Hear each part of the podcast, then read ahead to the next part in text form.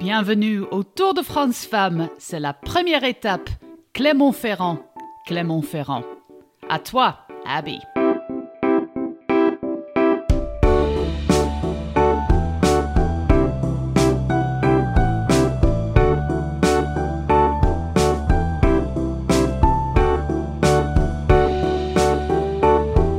All right, we're here for stage one of the Tour de France Femme avec Zwift. My name is Abby Mickey, And I'm Matt Deneve. And I, for the first episode, I've roped in Iris Slappendel. Hello, it's me. You were on the bike all day, but now you're here. exactly. Yeah.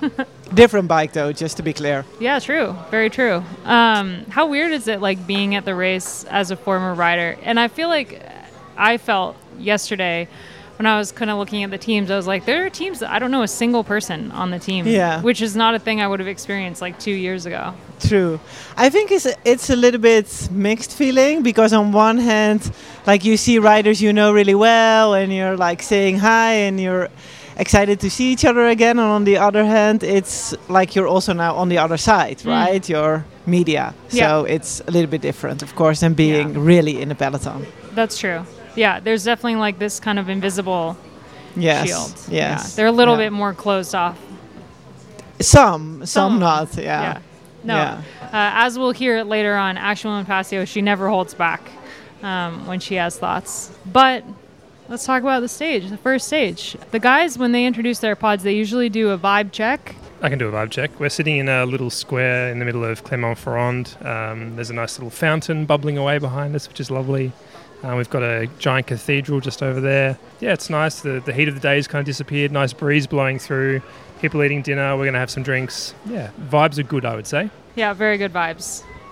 definitely So I think we kind of covered a bit yesterday the pre-race, going into the race, the favorites and everything like that. It was really clear on the start and leading up to the day that SD Worx was the team to beat, and then, wow, did they just demolish everybody? It was interesting. I feel like going into that final climb, you could tell the pace was really high. Up to that point, it was it was a pretty easy day. You said on the on the moto that it was quite boring uh, for a lot of the stage. Well, I wouldn't say it was boring. Yeah, I think also here it's it's different. You know, I know when I was a rider and I would be in that race, it would not be boring Mm. because it would be super nervous. It would be hectic. You you know you would all want to be in the front. You also saw that the the peloton was really. Um, like close together all the time, like super condensed. So you know it's hard to uh, to move up to the front in the peloton. Actually, the speed was quite high as well. Oh my god, that was Um, amazing. Did you guys see what she just said? She held it with her like head and opened the. Continue. Great. Um, and um, yeah, so I think actually for the riders in the peloton, it was not an easy day and not a boring day. But yeah, maybe for the viewers, it looked a bit more boring. Yeah, it was kind of a typical like uh, one solo attack, and then someone tried to bridge, and then they brought it back, and then another solo attack Yeah. kind of day. But then once they got closer to that climb, it really picked up pace, and the roads also got a lot more technical. It was like a full blown like sprint like lead out into the base of that climb, which was really interesting. Yeah, and I think also the first part of the race was just not so suitable for attacks because it was super exposed. It was, you could see riders like for a long time in front of you, so it was quite demotivating, I think, to even give it a try. Yeah, yeah, you could you could tell, and because there was a there's obviously a lot of like smaller French teams in the race that they would want to get the jersey on TV, but you know to a you got to to a certain extent, right? Yeah, as Ira said, I think the conditions just weren't right for it, and um, and it was, you know, for viewers, it was a pretty slow start to the tour. But I think as it ramped up there into that that climb towards the end, it really picked up. And I just wanted to shout out Marlen Reusser again. We've talked about her so much this season, but man, once she came to the front and just you know set the pace up that climb, she's just such an impressive rider and, and really set up that finale beautifully for her teammates. Yeah, the the lead out into that climb, she was just exactly what you'd expect, right? Like she set the pace super high, and it was only what 1.7 kilometers, but the pace that they were going, there were riders just like splitting out, spitting out the back for 10k before they even hit the base of the actual climb. We were watching it. We were like, when does the actual climb start? Because that's a very small peloton. Exactly, and I think exa- yeah, exactly what you say. Like that part before the before the climb, between maybe this the the intermediate sprint and the climb, it was. I think from that point, it was just the race was on. It was a lot more technical. It was like, it felt like a, a roller coaster on the bike. It was constantly like um, uh, accelerating, braking, like sharp corners. what are you laughing? because I just have this like image of you on the back of the motorbike being like, wee, you go around a corner. well, I was like holding on tight. so I was not arms in the air. I was holding on tight. Yeah. yeah. But that was how it felt. Yeah. Yeah, yeah. Good image. Yeah, and um, it was the moment that Kopecky decided to go. You could tell that there was a lot of hesitation in that group, or just like nobody saw it coming, which is really surprising given that it's Kopecky. Like you, you would think she's such a strong rider. She's won, you know, Strade. She's won Flanders. I think the pace on that climb was already so high Yeah. that maybe they even saw it coming, but just nobody could respond. Because the riders that I mean, Ashleigh, she did try to respond. I think I just watched it back, but I, I mean, she just stood up and sit down basically Yeah. straight away again. So I think this is what Kopecky is so good at, and that's I mean maybe only the Marianne Vos of like 2006, 8, 10 was a rider who could do s- something similar. Yeah, yeah, for sure. Actually, that's a great comparison, I think. And um, she was one that I, I think a lot of people had picked for today, given that it was like like an uphill sprint. Yeah. It was a great finish for her. But yeah, Kopecky was like amazing. And Kasia said at the finish that she just had forgotten that Kopecky was there. Because because when you're looking at SD Worx, they've got you know if it comes down to a sprint, they've got Wiebes. Yeah. It- they've got Demi and Marlen pulling on the front Yeah. and you there's you only have two eyes in your head. You can't keep an eye on every single SD Worx rider that could win the race. And Kopecky may have been the strongest one on the day, but it's like it's insane to think that she. I think she did like get a little bit of a surprise attack on everybody. Yeah, I think um, Ash Moolman also said something similar after the. cheers. Um, said something similar after the stage that, uh, you know, she was expecting Kopecky to attack and that she'd been aware before the stage that that was going to happen. And yet, in the moment when it happened, she still was surprised by it. Like that. Yeah, I think she she was hard on herself. She was saying, "I was so focused on following Demi Vollering's wheel, so glued to her that I just didn't even think about Kopecky in that moment." Yeah, and I mean, I think that is, of course, the strength of the team. They have so much depth within that team. That's just crazy. That you could, that you can say almost for every stage, you can name one, two, or even three possible stage winners already. Yeah, it's crazy. Yeah. and we'll talk about tomorrow in a second because I think it's another good one for them. I think actually one other thing, what I found really interesting. I mean, I was behind the peloton, so I Mm. didn't see it super clearly, but it sounded like Lidl-Trek was actually pacing really Oh, yeah. hard They were towards the climb. full gas into the climb. They had like Ilaria on the front, like it was like a full lead out, like sprint into the climb. And um, it was surprising that I think Elisa had not a great day because she wasn't in that that second chasing group. Uh, they had like Spratty in that third chasing group, and then once the groups came back together, which we'll get to in a second, they had more numbers in it. Yeah. But yeah, they weren't they weren't in once uh, Kopecky went. They had nobody. No, but they did try to make the race really hard. They did. Yeah. So I think also they counted more on like, for example, dropping Wiebes Yeah. rather than taking Kopecky into account. Oh my gosh, there's just like so much to talk about because we also have to talk about the fact that Wiebes held on for like Yeah. most of that climb. And Charlotte Kool. yeah, yeah, I think that was even more impressive because if Yeah. you look to the Giro, Wiebes was one of the top 20 climbers, maybe Yeah, we could yeah. say, in the Giro. Yeah. So I was not surprised she could hold on so long today. But Kool, I was surprised she could hold on. Like she outclimbed Labous, for example, her Yeah. own teammate, her GC Yeah. leader. yeah, So I think that was something that I was literally like, wow, that's really, that says a lot for this race. yeah. Seriously, For. Kool, especially. Yeah, I mean, we knew she was riding well coming into it. She won almost every single stage of the Baloise Ladies Tour. So we knew the form was there, but to Okay, climb but like that, yeah, exactly the difference between the Baloise Ladies Sprint- Tour and today's final is big quite big. difference. Eh, yeah. um, all right, so I want to talk about the chase. So coming over the top of the climb, Kopecky had three seconds, maybe. It was not a big gap. And there was a group behind her that had two Canyon SRAM riders, three FDJ Suez riders, Ashleigh Pasio, Demi, and that group could not work together. There was no cohesion in that group. You had Ashleigh and Evita Muzic on the front pulling, but Canyon SRAM wasn't doing anything to help. And in fact, when they got closer to the finish, Cassius started attacking. So that was counterintuitive to the Yeah. chase. And the whole thing was kind of a mess to see. And one of the one of the big questions I think coming out of the stage because we just keep seeing this over and over again is that like when SD Worx has the numbers, people won't work together. And it's Ashleigh was asked by Gracie Elvin why if if they talk, if in the group they're talking to each other, if the directors are talking to each other, and she said, yeah, like everyone's talking to each other. The directors uh, on opposing teams talk to each other. How can we beat SD Worx? But the moment it comes to the actual race, people just cannot organize and Yeah. work together. And why is that? Is that a case of just the exhaustion over the top of a, a climb like that, or is it that they just get their own ambitions in their head at that moment, or they just don't think, or what is it that happens?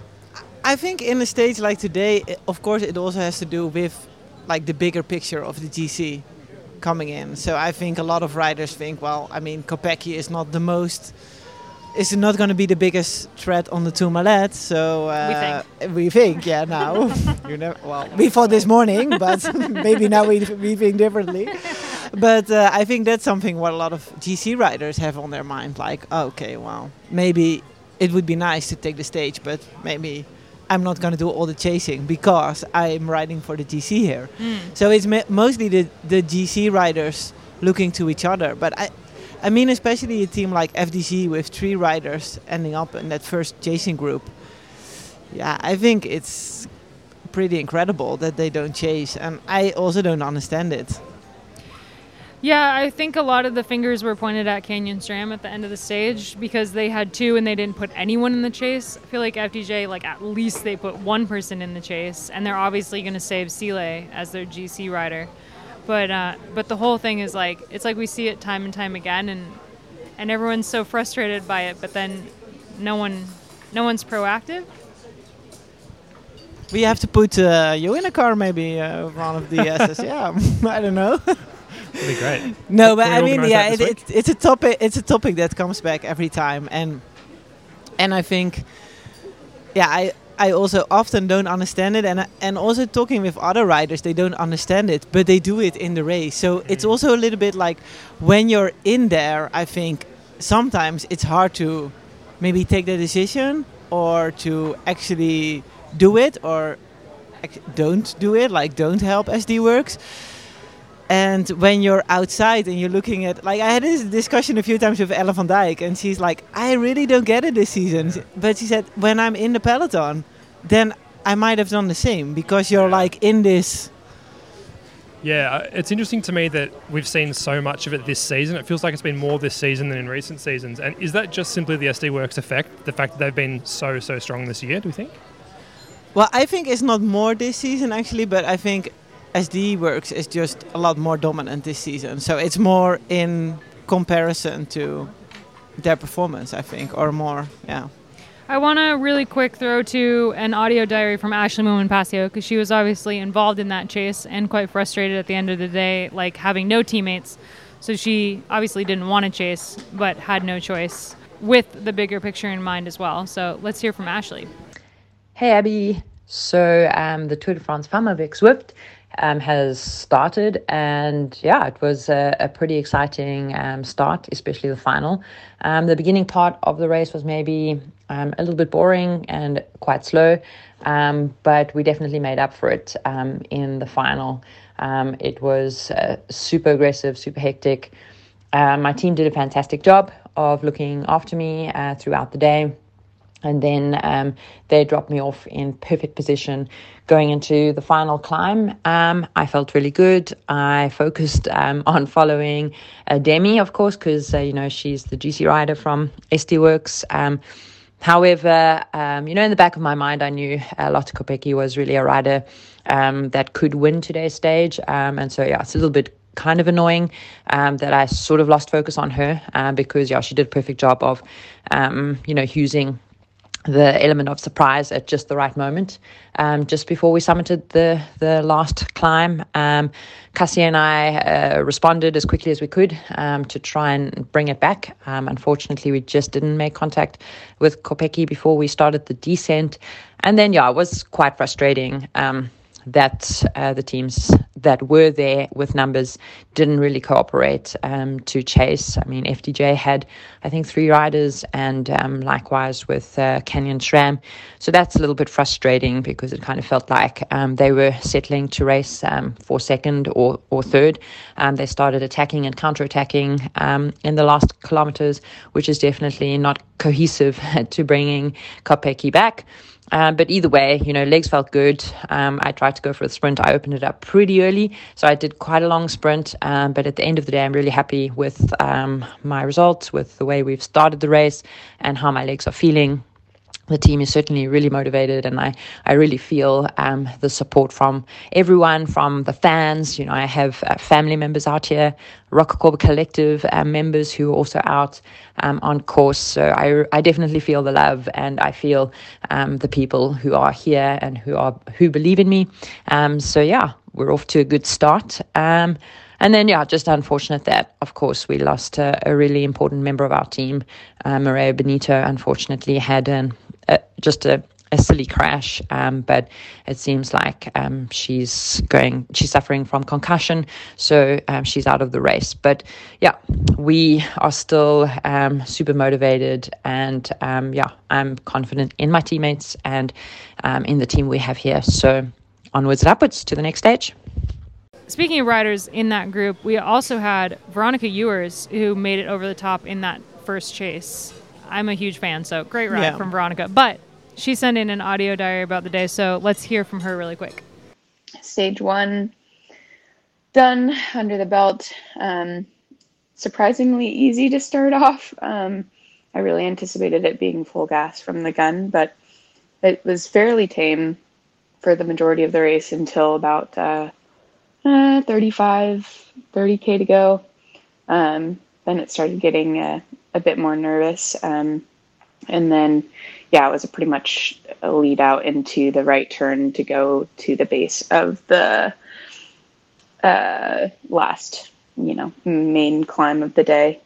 Um, yeah, and then I, I personally was with the toward the front at, on that climb, and then Lotte laid down the hammer, and my oh my, I did not have the legs to hang on. Um, so that was, yeah, that was tough. Um, but managed to stay with the main chasing group right behind her. Um, uh, yeah, it was uh, fairly nervous in the bunch, I would say. I think just with such a big race and whatnot starting out. Um, and uh, yeah, but I think now that we're really in the race, um, nerves hopefully will be somewhat tame. Um, and now we're just it fully in the race. Um, but yeah, it's so incredible starting today and getting to the race and seeing so many fans. Um, yeah, it's amazing. I'm so stoked to see so many people out um, supporting the race, and it's really cool knowing that so many are here specifically for the women. Um, when last year when we started it wasn't we weren't totally sure how many people were there specifically for the women versus for the men since we were starting in Champs-Élysées and they were finishing the same day there. Um, so yeah, I'm really excited to see so many people out supporting still um, and hope that that continues uh, through the week. Um, tomorrow should be a massive day. Um, yeah, I'm looking forward to it. Uh, we'll see how it goes. one final audio diary right now, and then we'll transition into talking about, I think, tomorrow's stage or something else about today's stage. We'll figure it out when we come out of the audio diary from Vittoria Guazzini, one of the teammates of the three FDJ riders that were up there. As a sprinter, it wasn't her day today, but she's coming back from injury, so awesome to hear what she had to say about the stage. Hi, Escape, and hi, Abby. Well, it was a great emotion to be at the start of my second Tour de France Femme. Uh, it's really a race like no other. We experienced it last year for the first time, and uh, yeah, it's uh, really special um, compared to all the other races. The atmosphere is incredible. Incredible. We saw it today at the start and the finish in Clermont-Ferrand, but uh, the crowd was amazing all over the course. There were so many fans cheering for us. Uh, even when I was dropped, they uh, kept cheering everyone, and uh, they really motivates you to give uh, more than 100%. It, uh, I was feeling a bit nervous to come back racing here because it's uh, my first uh, race since the since the crash before Roubaix. So yeah, it's not easy to come back with this full gas racing. the Manche, it's a bit nervous as well because first stage everyone wants to take the yellow jersey. Uh, as for the race, uh, actually, the first part was uh, quite calm, relatively calm, because pretty flat, so no many big attacks, no breakaways. And yeah it was mostly about the all, all about the second part with the up and, up and downs the sprint for the green jersey and after yeah the qm which brought to the finish uh, we knew that there will be attacks there, and our tactic was to try to protect uh, Sille um, and uh, also to bring Vita and Marta maybe in the best position to uh, start the climb and uh, then see how it goes. Uh, but I think the next stages will suit, suit uh, more to the team, so we will try again to give our best. And yeah, I hope that yeah I will find again my race freedom uh, uh, to be more confident in the bunch, and also the legs will improve from here to next Sunday. For now, I will give everything to help the team, and then we will see. Hopefully, we will come back with some stage wins. Last year was amazing, so we want to experience that those feelings again. So the stage, Matt, you texted me from the finish line and you thought, okay, today is a really good day for Vos. How do we feel about about Vos today?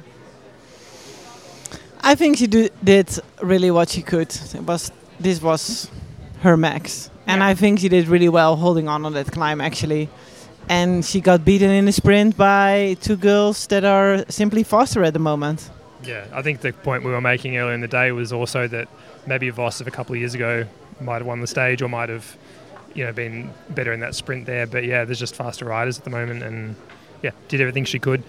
Vos's teammates also I want to mention because Anna Henderson looked awesome today. She made it over with that first split. And then Riejanne Markus, who is in theory their GC rider for later in the week, she was in the second chase on the road, so the third group. And when it came back together, she obviously finished with the the main bunch. But I was really surprised to see her getting dropped on that climb, along with Elisa Longo Borghini. The two of them, I would have thought that that wouldn't be that much. It wouldn't be that much of a challenge for them to hold on to that group. So I was surprised. Yeah, and I was even more surprised by Juliette Labous actually being dropped on that climb, yeah. uh, which I was quite sad to see because I really hoped she would be a strong outsider for the podium.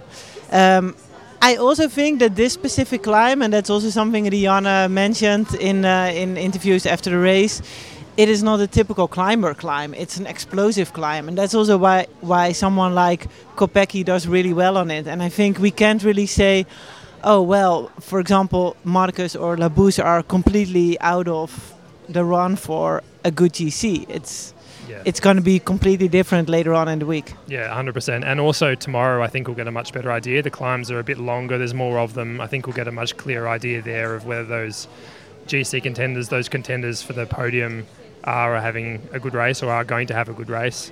Um, and like you said, yeah, today's climb is just maybe a bit too punchy for them.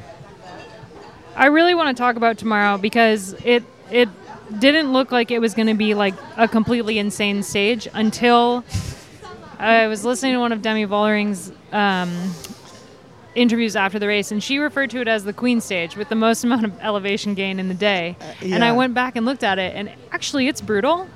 Yes, it's 2,650 meters of elevation, so it's more than the Tourmalet stage. But it's also uh, 150k plus 8k neutral or something. So it's of course also a long stage. But yeah, I think tomorrow is going to be a very interesting stage again, and um, same like day four. I think these are for me two of the yeah maybe key stages uh, before the Tourmalet. Yeah, really long stages like back to back this year. We've got the 150, 155, and then 170. Well, 185 when you add in the neutral, which that's that's a lot. I like. It's not something, especially coming off of the Giro where the stages were so short this year. It's really interesting. Yeah, but I think it's. I mean, it's the length is definitely not really a problem for the peloton, but on a stage like tomorrow, which has quite a lot of more narrow roads, like typical French, you know, it's winding all day, it's narrow, it's shitty asphalt, it's mm. it's gonna be a day where it's really important to save energy in any way, and you know, riders that are really good at like hiding themselves in a bunch but being in the front. Uh, I think those are the ones who get through the day the best. Obviously, well, it's maybe logic. It's every day like that, but I think especially on a date like tomorrow, it, it makes a lot of difference because because I think we will see the peloton quite stretched out and even more nervous than today. I'm also interested if the weather comes into play tomorrow because uh, it looks like it might rain. And if the roads are windy and it's technical, then wet roads could also be a problem. I don't know if it's going to rain, but Oh, that is no. the, the I did rumor not bring that I any heard. raincoats. You're the one who texted me. Have you checked the weather? yeah, I know. Today, the weather actually, I think, did impact the stage a bit. It was hot. It was really hot. And like Emma Norsgaard came through the finish line and she just looked like she'd been riding her bike in a sauna for three hours. So I think the heat today would have taken a lot out of people more than they would have thought. yeah, yeah. I think it was. Well, I know it was really hot. Was In your leather jacket. sweating like crazy there on the uh no so maybe at the end of the week you see the leather jacket just walking without me like Um, can stand on itself Since I have the power of the internet, I looked it up, and there's a 20% chance of rain in the morning. So it's not a huge. yeah It's not huge, but um, I don't know. well I, I think it is in general like a stage race. It's a Giro, it's the Tour, it's other stage races we've done in the past. Like it's every day is draining. So if it's the the heat, if it's the rain, if it's the like nerve, ner- the the bunch Nervous being energy. exactly. Yeah, it's the positioning. So it's just um, it's just a way of like it all adds up basically and i think that's also the beauty of stage races. At the end of the of the week there will be the, a winner that can cope with all of this the best. Uh, but yeah we saw today a lot of uh, well i saw today a lot of riders going back getting bottles uh, getting uh, like ice bags um, yeah it was quite quite busy uh, behind the peloton. Something that Sarah Roy said, just to touch on the, the water stuff, she said there was um, a lot of nervous energy in the bunch, and she, she saw more people dropping bidons in the bunch today than, than was normal. Like a lot of that nervous energy of the first stage, combined with people going back to the car a lot to get a water a lot of water made for a, an interesting period, particularly there in the feed zone. She said. Yeah, I saw that too, and and you also see a big difference. For example, I saw uh, Elisa Balsamo, uh, Sanguineti, Brandt riders. They just pick up like ten bottles at a time or something, and you see other riders getting two bottles and. Uh, you know, an ice bag and, and a gel, and it takes them a lot more energy. So you see a lot of difference in, in how skilled riders are in, in getting bottles just a, a simple sim it's a simple thing y- when you think about it Yeah. or but actually it's not so simple and it's something you also a skill you have to learn and you have to get used to and especially in a race like the two where there's a lot more things happening in the caravan as well like there are more motors there are more photographers there are more cars um, so it's also a little bit more difficult for riders. I'm going to throw to two more audio diaries. We have Audrey Cordon-Ragot of the Human Powered Health Team and Ella Wyllie from Life Plus Wahoo, who had an interesting day of mechanicals today. Ill timed mechanicals. Hopefully, can someone send her a chain catcher? Hey, Abby. I hope you had a good day. Um, I'm not sure I saw you today, but by the way, we have one week to see each other. Um, yeah, if I do have to um, resume uh, this first stage, uh, it's been uh, quite incredible uh, how many people were standing there for the team presentation this morning. It felt really good to be uh, there on the tour again and to to be in the middle of this crowd and uh, these good vibes because really you can feel people are really happy to be there and to cheer for us. So it felt very very good and um, and yeah personally uh, yeah I was trying to have it like easy day as much as I could until the last climb. Uh, we suffered a lot of crashes um, with the team, so I found myself a little bit alone in the final. Um, so yeah, I just tried to manage myself to be in the best position uh, before this final climb, and I could hold on quite long. Um, yeah, a bit disappointed that I couldn't um, be with at least the third group at the top of it, but I found myself with also really good riders like. Uh, Rianne or uh, Silvia Persico, um, who were also like with me in the climb, which means that I was not that bad. Um, so it's it's good. Um, yeah, it's good to see the legs are there. Um, we need to adjust a little bit with the girls. Um, the way we we manage the the um, the race for tomorrow, and uh, and we and we will try again. I think we have to be aggressive. Uh, we have to try because when you see how strong our SD Worx again, uh, I think you need to yeah to have a shot in front of them to to to hope for for something good. So I think many other teams gonna think the same as us, and uh, and tomorrow must be a little bit more uh, aggressive from from the teams that have no chance um, if they wait for the final. So yeah, let's hope uh, we are allowed to go, and uh, and that uh, SD Worx is fine with a group of riders going up the front and and trying their to to stay up and, and, and to play for the, the stage win. Let's see. Um, yeah, I think this week is gonna be really tough, and um, yeah, I'm looking for uh, seeing how I feel day after day. To me, it's gonna be a bit of a classic every day, trying my best to to enjoy it and to yeah to just be there and and yeah trying my best. Hey, it's Ella Wyllie from Life Plus Wahoo. I've just finished stage one of Le Tour de France Femme, Femme avec Zwift. And yeah, 126 Ks today. Got it done. Um, it went by pretty quickly, to be fair, but uh, I was focused like the whole race today, so I'm pretty tired. I was actually gonna record my like thoughts on it while I was on the massage table, like inspired by G. Um, but then I ended up having a bit of a nap. To be fair, not really a nap, but like I was, I was pretty relaxed. That's probably one of my favorite parts about stage racing, is the the massage after and just getting a bit of a quiet time. I'm actually just sitting in my bed right now. We've got half an hour to uh, debrief, um, so we will just go over what happened today in the stage, um, talk about how everyone did their jobs or didn't do their jobs, or um, but we actually had a pretty good ride as a team today, I think. Um, unfortunately, I had two mechanicals within the last 20Ks, so it kind of interrupted my positioning a little bit.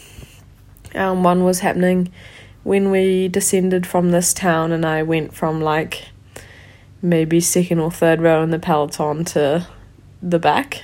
Um, so that's not really that fun. I had to put my chain back on. And then the second one happened with 3Ks to go. I literally rode under the three kilometer barrier and was also putting my chain back on. So, not the best day in terms of that, but um, yeah, I think um, it was a pretty good start to the tour. So, uh, we'll just see. It's obviously a long tour, and you know, time gaps today will be definitely not as ah, I don't know. I'm just thinking ahead to like the Tourmalet stage, and that's a pretty big one, and you can expect a lot bigger gaps there. So there's definitely days to be making up time on, and yeah, I'm looking forward to it. But yeah, it was it was a good day today. Um, pretty cool vibe. Lots of people um, coming to watch us, and lots of messages from home. I think I saw a few Kiwi flags. Um, in the podium presentation and out on the road and yeah, it's pretty special being on the other side of the world and still feeling the support. I'm so really grateful for that. And yeah, that was my day today. Before we wrap up this episode with a little bit of history from José Been, which actually we're sitting in front of the uh, the cathedral that she's going to talk about today. It is our backdrop, so that's pretty cool. But we got to talk about the dominance of SD Worx because going into tomorrow's stage, it's like three of their riders are the favorites to win tomorrow's stage, and uh, clearly, like Wiebes was riding amazing today. Kopecky was riding amazing today. Reusser looks incredible. Vollering is Vollering. Yeah, I'm kind of torn on this one. I, we've talked about this plenty throughout the season about how their dominance is kind of maybe not the best thing for fans of the sport or people that yeah love watching it. But at the same time, you've got to admire just how good they are and how well rounded a team they are and how many options they have for every stage. It feels like. I'm keen for your thoughts, Iris, about how you you see SD Worx's dominance on a day like today and, and for the season overall. Well, I agree with you. Like, especially when I'm commentating race, races, I'm sometimes a bit almost annoyed by it, their dominance, because it's so. Yeah, I mean, it's like what's the it's, it's so predictable sometimes and that's that's not fun to commentate on a predictable race outcome.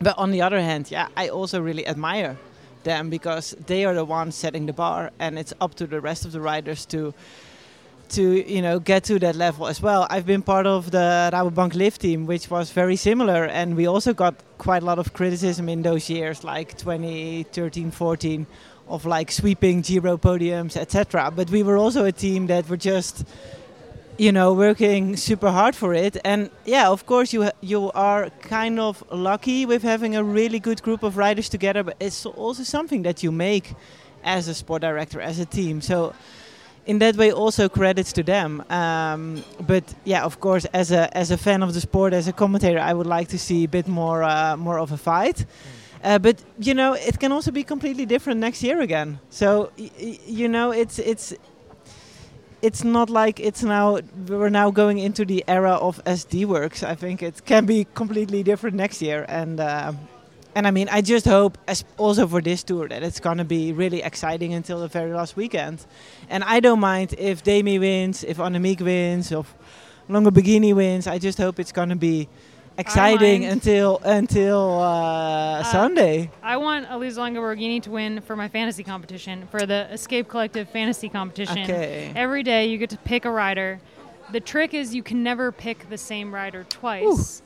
So for anyone who picked Demi Vollering today, on purpose or on accident, you are screwed, my friend, because well, Matt's winning with uh, his Kopecky pick. Infuriating. I picked Wiebes, which was obviously a good pick, but not the best. Okay, well, and who is your pick for tomorrow then? You know, it's a great question. I I'm really torn because I'm looking at that finish, and at first I thought it was a Kopecky day. I was looking at that finish, I was like, this looks like a finish for Kopecky. But if you lump in the three point something kilometer long climb and then the climb that's on top of that climb, because it like plateaus for a second, it's like 5K of climbing. So now, with what Vollering said today after the race, I think it's a GC day. and I think it's a Vollering day. Yeah. Yeah, I completely agree with you. And actually what I was just thinking like and I'm I mean, great if they can pull it off. It would be also a little bit annoying again, but maybe I, I just imagine the the Strade uh, scenario. Oh, yeah. It could be very well possible tomorrow.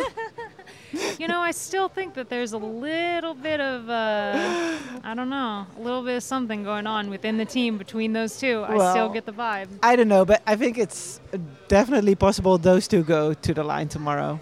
Well, if we have a repeat of Strade, then the drama is going to be like almost too much.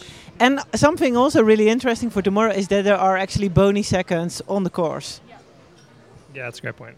Um, for whatever it's worth, uh, in Kopecky's press conference this afternoon, she said that absolutely the biggest goal of the week is GC with Demi, and that if she has to sacrifice her yellow jersey tomorrow, she'll do that without hesitation.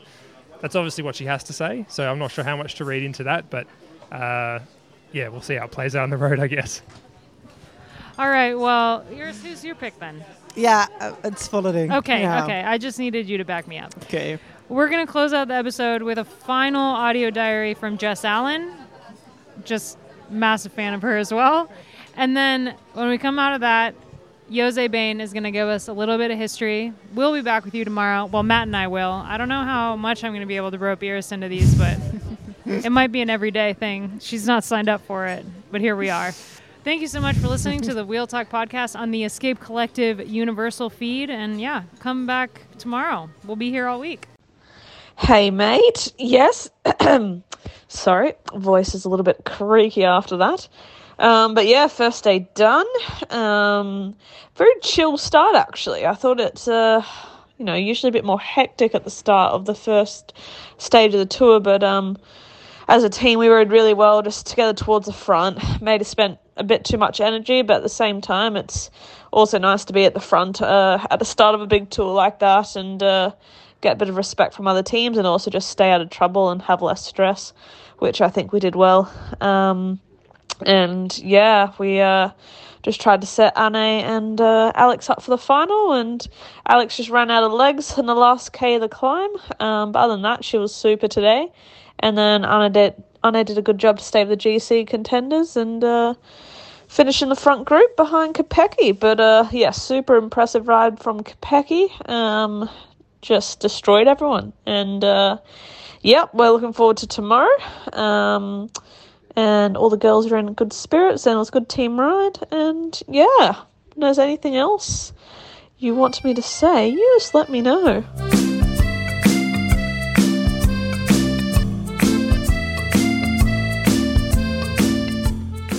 Today we started the Tour de France Femme avec Zwift in Clermont-Ferrand, and that is also the start place for the second stage. If you were already following along with these podcast entries during the Tour de France um, you might remember me saying something about the volcanic cathedral that literally towers over the city. What I remember from visiting is that I found it mostly black and dirty, and that was a bit like the situation on site 10,000 years ago. The lava from which the building blocks of the cathedral originated was released during one of the most recent eruptions 10,000 years ago. The lava had a very high gas content, and that means water, carbon dioxide, and sulfur dioxide. The eruption was highly explosive. A small part of the gas was trapped in the lava, creating the vacuoles, making the building blocks both light and strong. But the major part was released into the atmosphere in a dense cloud together with aerosol particles, droplets, and ash. Maybe you remember the Icelandic volcano in 2010. That eruption disrupted the air travel throughout the world for several days. And that is the same type of volcano, a stratovolcano. Well, enough volcanoes. We go to our finish town, which is in the department of Cantal.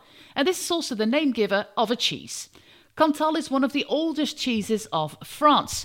Even in Roman times, author Pliny the Elder references this cheese in one of his chronicles.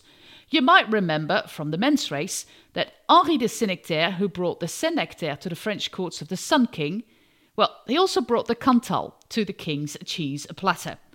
Cantal is one of the 44 cheeses of France which has an appellation d'origine contrôlée, meaning only cheese from a predetermined region can be called Cantal. It received this all the way back in 1956. The cheese is produced and named after the Mont de Cantal, where the cows graze on the higher pastures from May to October. The cows, called Salers, have a high production of milk, so the cheeses are rather big. It comes in various sizes because they use different molds for the raw cow's milk. The big ones are between 35 and 45 kilos, and the small ones around 10 kilos. The difference in weight in the big one has to do with age. Young cheeses contain more moisture than the older ones. It's a cheese that can be kept for months or even years, and therefore was also interesting for the trade. Historic sources mentioned that a lot of the Cantal was transported, transported to the Provence in the south of France. The cheese comes in three varieties, following the time it had to ripen, which, according to the AOC, can only happen in certain areas as well. Yes, the French are serious about cheese. You have the Cantal jeune, a young one of only one to two months. There's the Cantal entre deux of between three and seven months, and the Cantal vieux, which is older than eight months. Nowadays, Cantal is also mass produced in factories using pasteurized milk, but if you want the real stuff, look out for the Cantal Fermier.